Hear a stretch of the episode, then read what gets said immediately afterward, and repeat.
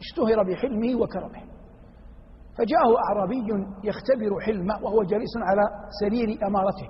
كان الملوك يأتون بسرير ليس كالكراسي هذه يأتون بسرير عريض.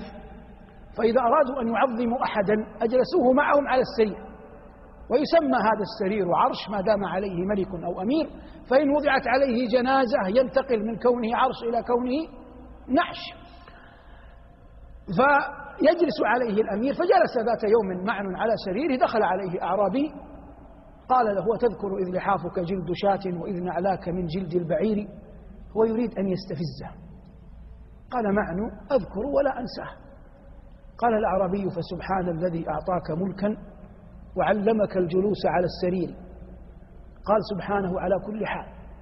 قال فلست مسلما ما عشت دهرا على معنى بتسليم الأمير يعني لست ممن يقبل أن تكون أنت أمير. فتجاهل الثانية وقبل الأولى. قال يا أخ العرب إن السلام سنة. تأتي به, تأتي به كيفما شئت. يعني المهم تقول السلام عليكم. عاد قلت السلام أيها الأمير أو لم تقولها لا تعنيني. إن السلام سنة تأتي به كيفما شئت. قال سأرحل عن ديار أنت فيها ولو جار الزمان على الفقير. قال إن أقمت فينا فمرحبا بك. وإن رحلت عنا فمصحوبا بالسلامة. قال فجد لي يا ابن ناقصة وهو ابن زائدة فجد لي يا ابن ناقصة بشيء فإني قد عزمت على المسير. قال يا غلام أعطه ألف دينار. قال قليل ما أتيت به وإني لأرجو منك بالخير الوفير قال يا غلام أعطه ألفا أخرى. قال سألت الله أن يبقيك ذخرا فما لك في البرية من نظير.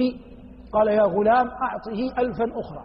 فقال الأعربي والله لقد أتيتك لما بلغني من حلمك. فوالله إن الله أعطاك حلما لو قسم على أهل الأرض لكفاهم. فقال معن لغلامه كم أعطيته على نظمه على شعره؟ قال ثلاثة آلاف. قال أعطه على نثرها مثلها. فخرج الرجل. معن يعلم أن هذا شاعر. وكان للشعر سيرورة في العرب يمشي.